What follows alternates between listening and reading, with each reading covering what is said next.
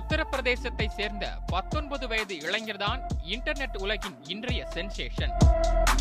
ஹிந்தி திரைப்பட இயக்குனர் வினோத் கேப்ரி வெளியிட்ட அந்த குறிப்பிட்ட வீடியோதான் தற்போது இணையத்தை கலக்கி வருகிறது.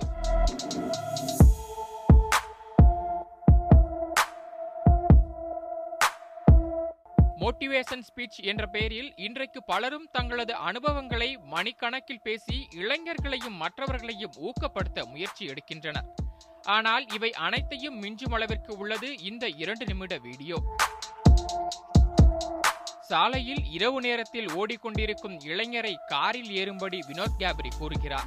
ஆனால் அதை மறுத்த இளைஞர் ராணுவத்தில் இணைவதற்கான பயிற்சியாக தினமும் இரவு வேலை முடிந்து பத்து கிலோமீட்டர் ஓடியே வீட்டிற்கு செல்வதாக தெரிவிக்கிறார்.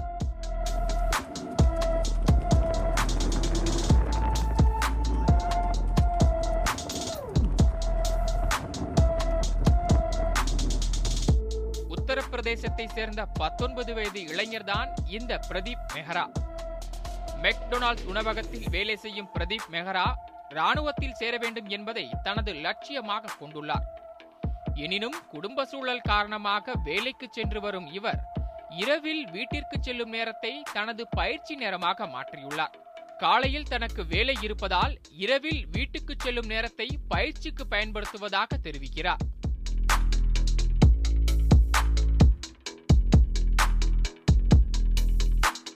இயக்குனரின் இரவு உணவு அழைப்பையும் மறுத்த பிரதீப் மெஹரா சகோதரன் தனக்காக காத்திருப்பான் தான் சென்றுதான் சமைக்க வேண்டும் என அந்த வீடியோவில் தெரிவித்திருப்பது காண்போரை நெகிழ்ச்சியில் ஆழ்த்துகிறது.